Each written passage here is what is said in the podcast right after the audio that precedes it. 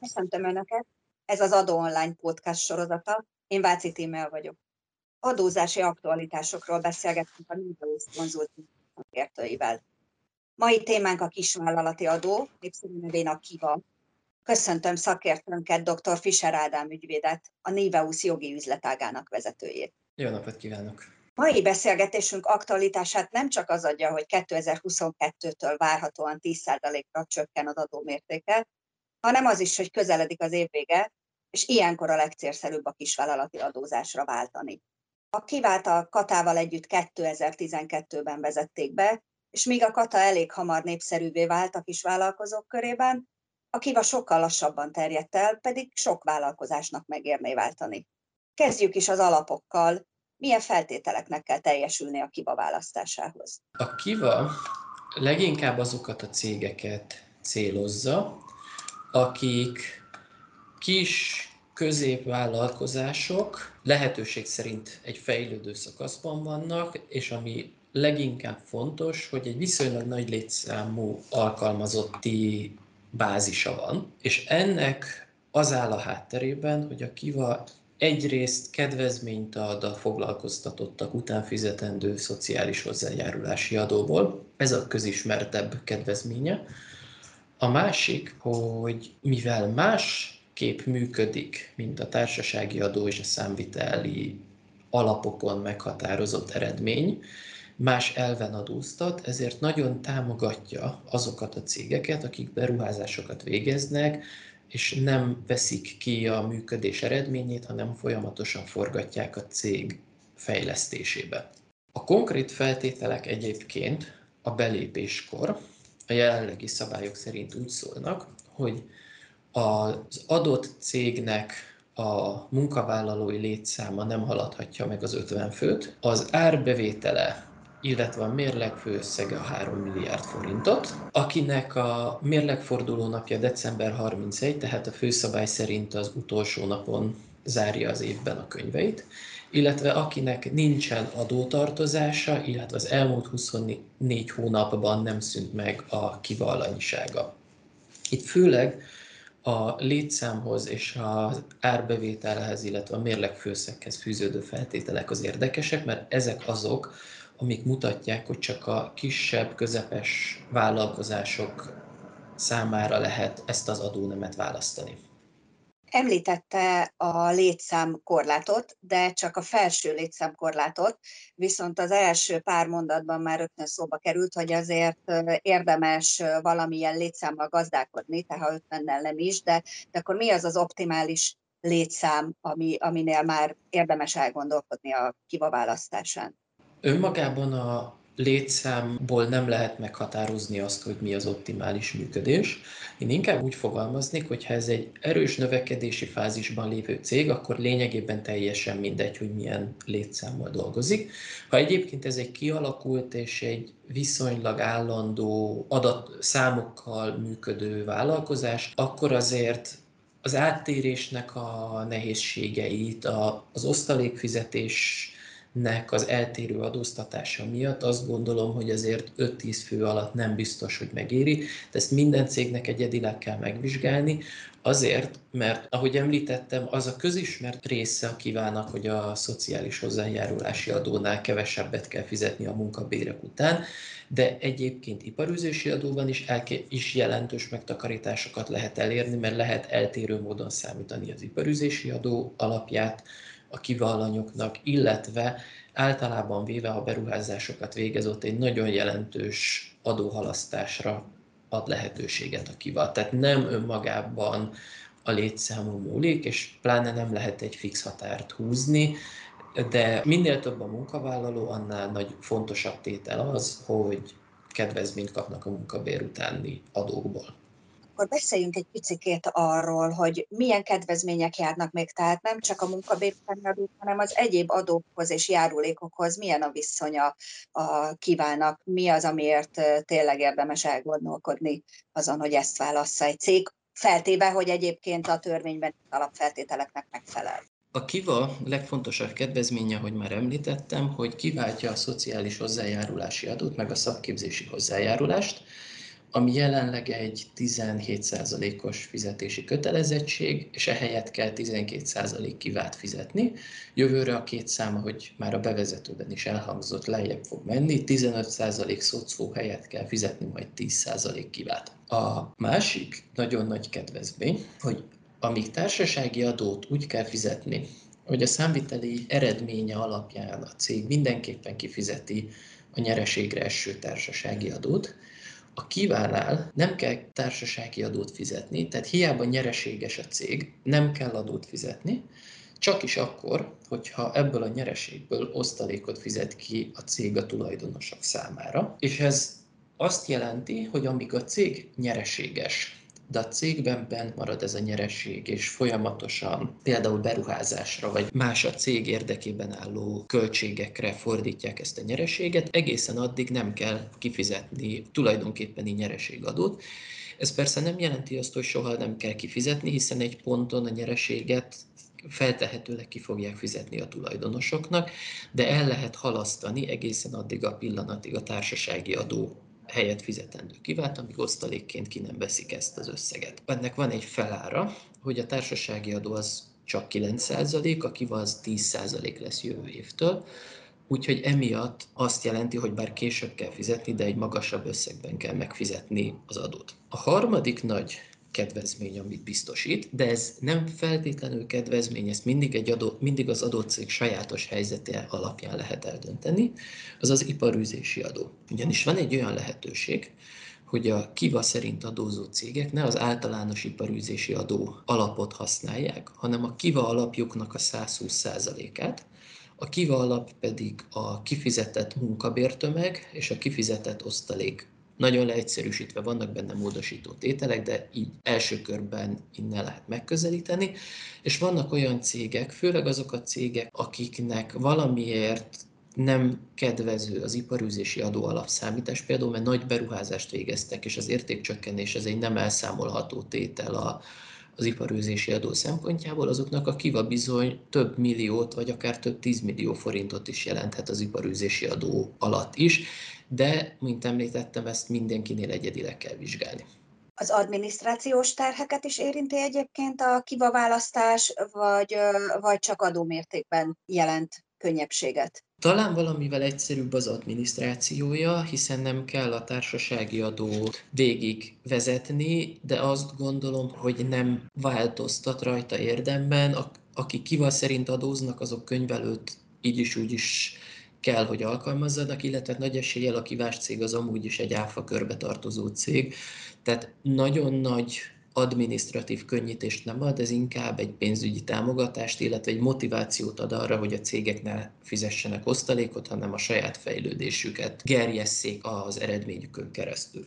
Ezt a célt, hogy a fejlődést támogassa a kiva, jól mutatja az is, hogy a belépési korlátokról már esett szó, viszont a kilépési korlátok jóval magasabbak. Tehát abból indultak ki a kiva meghatározásánál, hogy azok a cégek, akik a kiva alá be fognak lépni, azok előbb-utóbb sokkal nagyobb cégek lesznek, és még akkor is a kiva szerint adózhatnak, hogyha egyébként már nem tudnának belépni, mert magasabb értékeik vannak. Erről beszélne egy picit részletesebben is, mert ez izgalmas. Rá is akartam térni arra, hogy lehet esetleg lépkedni, vagy mikor érdemes váltani, vagy mikor kötelező váltani, de ez mindenképpen jó lehetőség, hogy a növekedés az, az nem feltétlenül jelenti azt, hogy hm. akkor adót kellene váltani.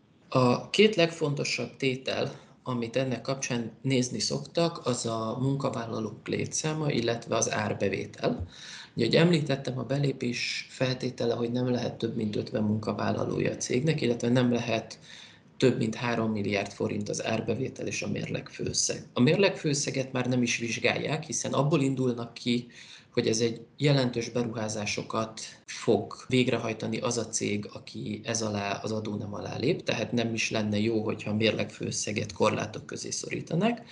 A munkavállalói létszám esetén a kilépés akkor kell meglépni, amikor 100 fős alkalmazotti létszám lesz, árbevételnél pedig 6 milliárd a kilépési korlát. Tehát látható, hogy gyakorlatilag duplájára nőhet a cég, mielőtt ki kellene lépnie. Ehhez még egy gondolatot tennék hozzá, hogy nem említettük a belépési korlátoknál illetve úgy hangzott, mintha a cégnek az adatait kell nézni, de azért ez így nem teljesen igaz. Ugyanis a kapcsolt vállalkozások adatait is bizonyos korlátok mellett figyelembe kell venni. Így a belépéskor a létszám esetében az 50 fős korlátot azt, azt a kapcsolt vállalkozásokkal együttesen kell nézni, és ugyanígy az árbevételt is a kapcsolt vállalkozásokkal együtt kell nézni. Itt van némi mozgástér és némi lehetőség a tervezésre azzal, hogy a kapcsolt vállalkozásoknak a legutóbbi beszámolóval lezárt időszakát kell nézni, még a cégnek az éppen folyamatban lévő évét, amikor be akar lépni a kiva alá. Tehát itt lehetnek el, időbeli eltérések. Általában a kapcsolt vállalkozások adatai régebbiek, mint a kiva alá belépni szándékozó cég adatai. A kilépésnél pedig a 100 fős munkavállalói létszámnál már nem kell nézni a kapcsolt vállalkozásokat, az árbevételnél pedig az adóhatóság jelenlegi álláspontja szerint nézni kell a kapcsolt vállalkozásokat is, hogy elérje összesen a 6 milliárd forintot. Az én személyes álláspontom, hogy ez nem feltétlenül olvasható ki a jogszabályból, de egyértelmű az adóhatósági gyakorlat, hogy a 100 főt nem kell nézni, a 6 milliárdnál viszont nézni kell a kapcsolt vállalkozások adatait is. Egy közbevetőleges kérdés, hogy újonnan alakult cég választhat kivált, tehát aki még csak a létszámkorlátnak felel meg, és nyilvánvalóan árbevétele még csak tervezett van, és tudja, hogy beruházásokat tud végezni, de még csak most alakult.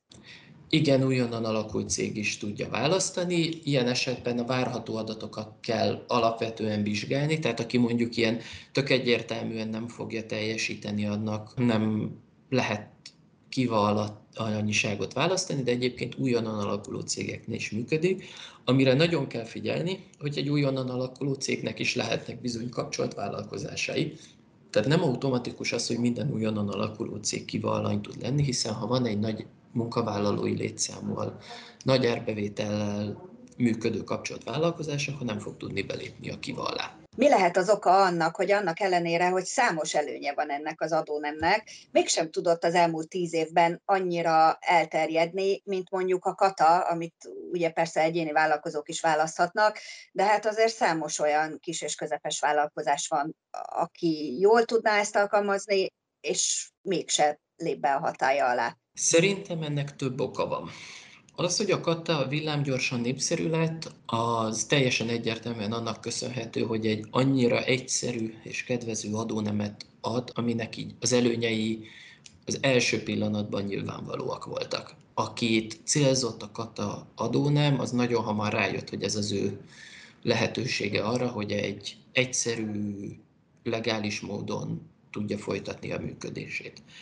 A kiva körül szerintem a kezdetekben legalábbis nem volt akkora hírverés, mint a kata körül, bár a pénzügyminisztérium folyamatosan hangsúlyozza ennek az adónemnek az előnyeit, ez egy inkább organikus módon fejlődött, és lehet látni, hogy évről évre néhány tízezer vállalkozás lép be a kiva alá, de ez egy fokozatosan emelkedő szám. Én azt gondolom, hogy egy ennyire újszerű, legalábbis Magyarországon ennyire újszerű adónemnél idő kell ahhoz, hogy a tanácsadók, a könyvelők, a cégek megismerjék, és, és tud, látni tudják már azt, hogy egyrészt ez stabilan működni fog, mik a buktatói esetlegesen, illetve mik azok az előnyök, amik mellette szólnak.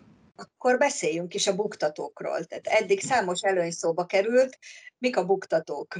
Mik lehetnek a buktatók? A kiva mellett egyébként viszonylag kevés ellenérvet lehet felhozni. Tehát aki egyszer nekiül és kiszámolja, és arra jut, hogy neki ez megéri, akkor utána ritkán változik meg már olyan szinten az ő helyzete, hogy ne érje meg. Amire inkább figyelni kell, az az, hogy ha már egyszer úgy döntöttünk, hogy belépünk a kiva alá, mert megéri, akkor van egy-két olyan látszólag technikai akadály, vagy technikai probléma, ami miatt kötelező lesz a cégnek kilépni a kiva alól, és ez azért probléma, mert ahogy említettem, a belépéskor az egy alapfeltétel, hogy nem szűnhetett meg az elmúlt 24 hónapban a cégnek a kiva alanyisága. Tehát ha valaki administratív hiba folytán kikerül a kiva alól, az utána már nem tud két éven keresztül visszalépni. Amit mi látunk, hogy a leggyakoribb adminisztrációs hibák, az Egyrészt az, hogy megszűnik a kivalanyiság, hogyha az év végén cég nettó adótartozása meghaladja az 1 millió forintot.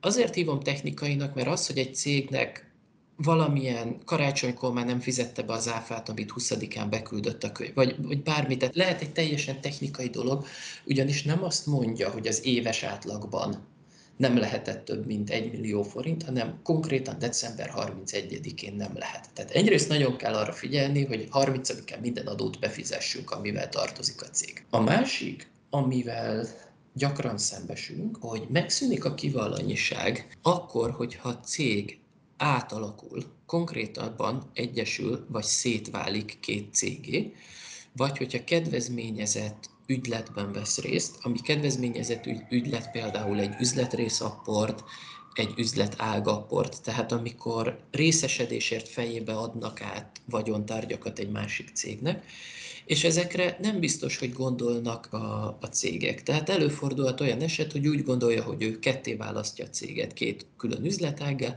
és ha nem gondolja végig, hogy ez neki a kivalanyiságát automatikusan minden további nélkül megszünteti, akkor bizony úgy járhat, hogy utána két évig nem tud visszalépni a kiva alá, függetlenül attól, hogy minden egyéb feltétel teljesített. És akkor ez technikailag is érdekelne engem, hogy ez hogyan működik. Ezt az adóhatóság észleli, hogy most már nem felel meg a feltételeknek, felszólítást kap, neki kell jelezni, van erre időkorlát, hogyan működik, ha egy ilyen adminisztráció, akár adminisztrációs hiba becsúszott a cég életében? Alapvetően a cégnek lenne fontos észlelnie, hogy nem teljesít valamilyen feltételt, gondoljunk például arra, hogy megszűnik a, úgy szól a, a szabály, hogy megszűnik a kivalanyiság annak a hónapnak a végén, amikor eléri a 100 fős átlagos létszámot a cég munkavállalóinak a száma. Ezt nem feltétlenül fogja a NAV maga kiszúrni, figyelik egyébként, de a cégnek kell erre felkészülnie. És természetesen az is előfordul, hogy ezt a NAV ellenőrzi, vannak olyan esetek, amikre ők nagyon jól rálátnak. Például arra, hogy a cég átalakul, az a NAV számára is világos, hiszen ott az adószám, és, illetve a cégeljárások miatt a NAV is rálát, és ilyenkor bizony előfordul, hogy a NAV szól, hogy hát nektek megszűnt a kivalanyiságotok, és utólag ezzel gyakorlatilag semmit se lehet tenni. Szankció van, hogyha így szűnik meg?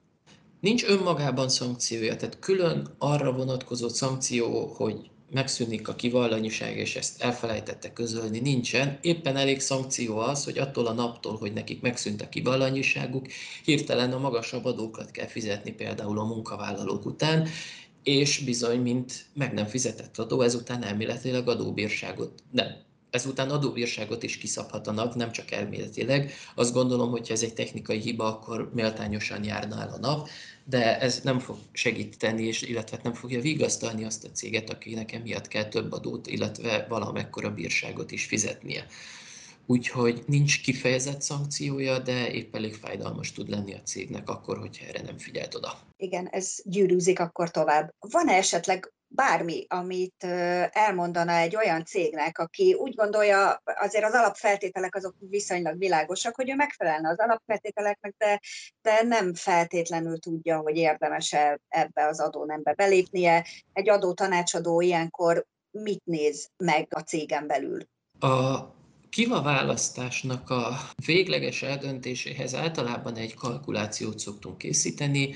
Ezek olyan adatok, amik a cégnek a meglévő pénzügyi adatai alapján kiszámíthatóak. Mennyi adót spórol, a különböző adónemekben mekkora adóhalasztást ér el, hiszen ugye egy cégnek az is szempont, hogy oké, okay, hogy csak hogy később meg kell fizetni, de már az se baj, ha nem most kell megfizetni a társasági adót például és a cégnek a részben a múltbeli, de még inkább a jövőben várható adatai alapján erre, erre a tanácsadó el tud készíteni egy számítást, mi, mi is szoktunk a Niveusnál ilyen kalkulációkat végezni, ahol, ahol elmondjuk és levezetjük, hogy figyelembe véve, hogy milyen munkabér költségre számít, milyen alapanyagköltségek, milyen árbevételeket tervez a cég, mennyi osztalékot szeretne várhatóan kifizetni, vagy éppen azt mondja, hogy ő ki szeretne minden osztalékot fizetni, ezzel számoljunk. Ezeket végig szoktuk vezetni, megvizsgáljuk, hogy mennyi a tényleges adófizetési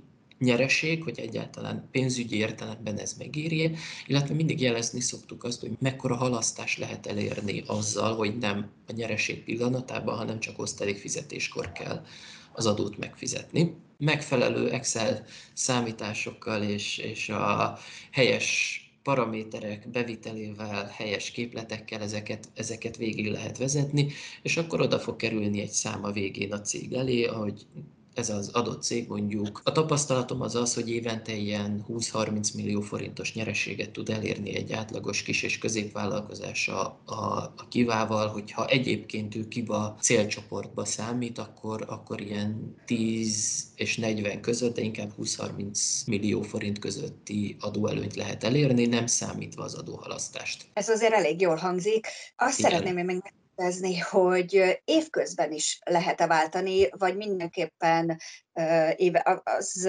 nyilvánvaló, hogy célszerű évvégével sok minden miatt, de hogyha mégis úgy adódna, hogy évközben gondolná azt egy cég, hogy neki most át kéne lépni, akkor van erre lehetősége? Elméletileg igen. Minden hónapban lehet választani a következő hónap elsőjétől a kivál szerinti adózást. Ennek lehetnek előnyei, hiszen hogy jelen, itt a belépési feltételekhez közel lévő cégeknek például, aki, aki évelején kap észbe, hogy idén nagyot fog nőni például a munkavállalói létszáma, ott igenis célszerű gyorsan belépni, amíg az átlagos létszám az 50 alatt marad, tehát aki nagyon billeg az adatokban, annak érdemes minél előbb lépni. Amiért mi mégis az év végét szoktuk javasolni, és amiért ennek az egésznek most aktualitása van, az a következő. A kivára való áttérés megelőző időszak, az gyakorlatilag egy önálló üzleti év. Tehát ha valaki április 1-ével áttér a kivára, akkor neki január 1 és március 31 közötti időszakra beszámolót kell készítenie, zárnia kell, adóbevallásokat kell beadnia, gyakorlatilag úgy tekintik, mintha a cég átalakult volna egy másik cégé, és egy ilyen záró, tevékenység záróval azonos megítélésű adóbevallásokat kell beadni. Ezt a könyvelők nem mindig díjazzák, illetve annyiban szokták díjazni, hogy ennek bizony lehetnek felárai, illetve hát egyáltalán macerás. Tehát akinek egyébként nincsen semmi különös oka, hogy évközben váltson, az miért ne váltson január 1 hiszen december 31-ével így is úgy is zárni kell a könyveket, így is úgy is beszámolót kell készíteni, így is úgy is bevallásokat kell beadni, miért csináljunk évközben még egy kört, hogyha ezt az év végével is meg lehet oldani. Ennyi a technikai oka, amiért mi a január 1-ét szoktuk, a, szoktuk javasolni az áttérés időpontjának, de ha valakinek egyébként most így november 18-án eszébe jut, hogy ő még gyorsan beszerette lépni a kivallá, semmi akadály annak, hogy ezt december 1 megtegye. Köszönjük az értékes információkat, és akkor mindenki még ebben a másfél hónapban elgondolkodhat, hogy áttére a következő évtől kivára, és adott esetben tanácsot is kérhet könyvelőjétől, adószakértőtől, megnézegetheti a saját számait. Zárszóként én nagyon megköszönöm ezt a beszélgetést, és hamarosan újabb aktualitással fogunk jelentkezni. Várjuk Önöket a Niveus szakértőivel decemberben is. Viszont hallásra! Viszont hallásra!